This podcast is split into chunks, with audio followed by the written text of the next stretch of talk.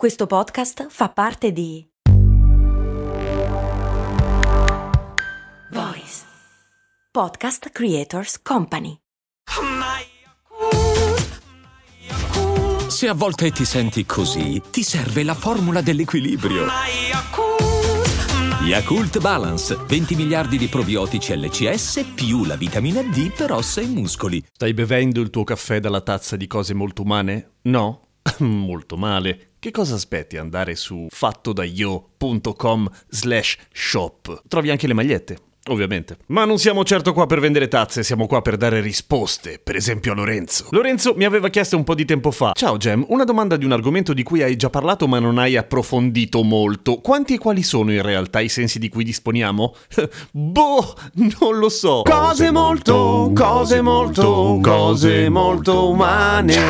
Nel senso, come ma... Nel senso, come mai di solito si parla di cinque sensi? Per pigrizia, perché ricordarsene tipo 20 è una rottura di palle, tenendo conto soprattutto che di solito te le insegnano all'asilo i cinque sensi e sarebbe abbastanza complicato, ma in realtà il primo che teorizza e che enumera i cinque sensi è Aristotele. Ora, non per essere sempre in paranoia che la ricerca deve correre perché sennò non siamo soddisfatti, però stiamo parlando comunque di migliaia di anni fa, potremmo fare un passo in più. Il problema è che davvero non so darvi una risposta sul numero di sensi, il fatto è che ci sono diversissimi modi di catalogarli, i sensi, e secondo alcuni sono 10, secondo altri 21, secondo altri altri 33, secondo nessuno sono 5, questa però è la pura verità. E cerchiamo di capire, per quanto riguarda la visione, se non stiamo troppo a rompere le palle, la visione la teniamo come unico, ok, un senso, la vista. Poi c'è l'udito, l'udito anche quello lo teniamo tranquillo u- come unico. Poi c'è l'olfatto, e anche lì uno solo. Il sapore, il gusto lo teniamo così senza stare a dividere fra salato, dolce, acido, amaro e umami, che sarebbero i 5 gusti che siamo capaci di distinguere e non a seconda della zona della lingua, quello è una cagata, ma ve l'avevo già detto, la lingua sente tutti i sapori dappertutto, brava lingua. Poi c'è il tatto tatto, ma il tatto qua inizia a essere un po' diverso perché c'è il contatto, cioè quello di un, un, un, tocco appunto, e poi c'è la pressione, che è un'altra cosa la pressione. Una roba che di solito tendiamo a mettere con il tatto, ma che effettivamente non è quello, non è quello nel senso che fa proprio capo ad altri tipi di ricettori sul nostro corpo, è il dolore, perché il dolore e il tatto fanno due percorsi completamente diversi, per cui il dolore è uno di quelli che si aggiunge. Se vogliamo fare poi un po' i puntacazzisti, ci sarebbe anche il dolore cutaneo, il dolore somatico e il dolore viscerale o interno, che ovviamente è localizzato all'interno del nostro corpo, dove generalmente non possiamo toccarci, ecco. E poi ci sono le meccaniche mecanocezioni, l'accelerazione rotazionale, l'accelerazione lineare, che fa tutto capo sempre al nostro orecchio interno naturalmente, ma non c'entra una minchia con l'udito, questo siamo d'accordo. Poi c'è la propriocezione, cioè la posizione in cui siamo, se voi chiudete gli occhi e muovete un braccio a caso e vi fermate a un certo punto come se stesse giocando un 2-3 stella ma da soli, che triste, anche senza aprire gli occhi sapete più o meno in che posizione siete. Questa è la propriocezione, ovviamente. Un sistema fichissimo che ha il nostro cervello di mappare il nostro corpo corpo e di tener conto dell'allungamento dei muscoli, dei legamenti e delle articolazioni per capire come siamo messi. Oh, ma come sei messo? Così, sono messo così, lo so perché sono proprio cettivo.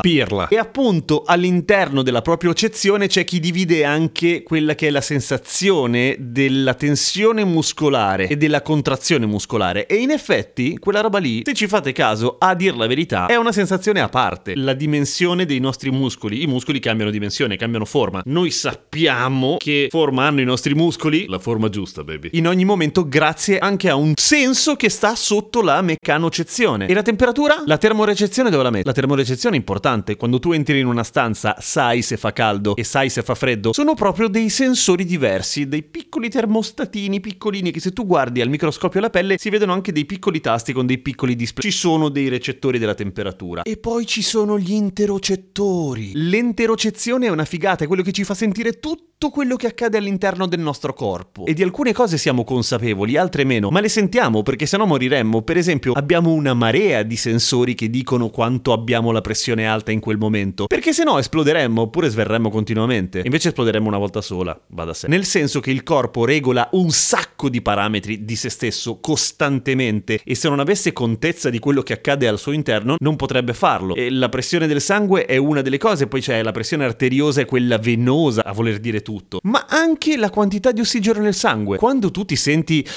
la fame d'aria e a un certo punto... Succede anche voi che se pensate alla fame d'aria vi viene da respirare. La fame d'aria quando hai bisogno di fare un respirone è perché hai probabilmente i livelli dell'ossigeno nel sangue un po' bassi. A quella roba lì, se avessimo dato un nome alla scuola materna, oltre agli altri cinque sensi, daremmo un nome preciso e lo chiameremmo con quel nome, invece non gli diamo alcun nome e quindi non esiste, ma in realtà c'è, cioè la sensazione di voler a un certo punto tirare un respirone. Quello lì è un senso enterocettivo del fatto che ci manca dell'ossigeno nel sangue, ma anche la quantità di sale nel sangue oppure la mancanza di acqua nel sangue ha una immediata risposta fisiologica molto molto molto visibile, cioè devi bere di brutto e quella roba lì come mai? La sete è un senso, nel senso come mai ti viene il sete? Ti viene sete perché ne hai bisogno, hai troppa poca acqua in circolo in quel momento, il volume del sangue è troppo basso oppure hai il sale sparato a mille e ti viene la sete. E tu cosa fai? Bevi perché sei una pecora, schiavo. Anche il senso di gonfiore dei polmoni è una sensazione ben precisa e che ha a che fare con tutta una serie di altri parametri. Così come la vescica piena. Non è tatto quello, è una cosa specifica che ci fa cercare un cesso il più velocemente possibile. E anche il senso di sazietà. Non è tatto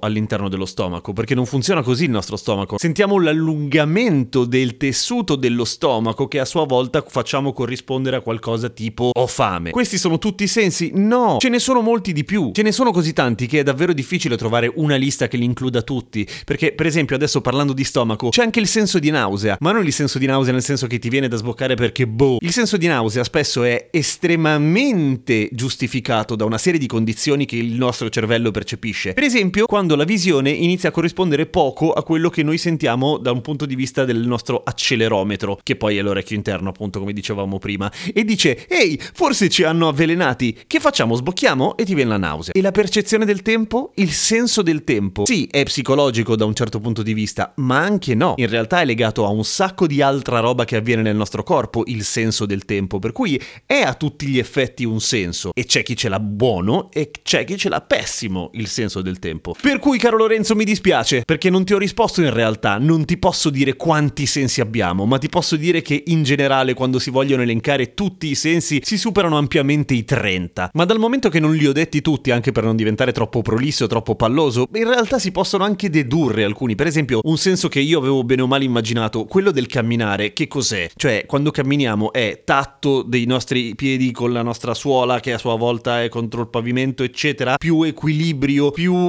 propriocezione della gamba. Sì, è tutta una serie di cose, ma si può definire come un senso a parte quello del camminare? C'è qualcuno che lo definisce come un senso a parte, per esempio. E poi e poi c'è il senso della vita, baby. Ma quello devi trovarlo da te. A domani. A domani con cose a, a domani con cose molto umane.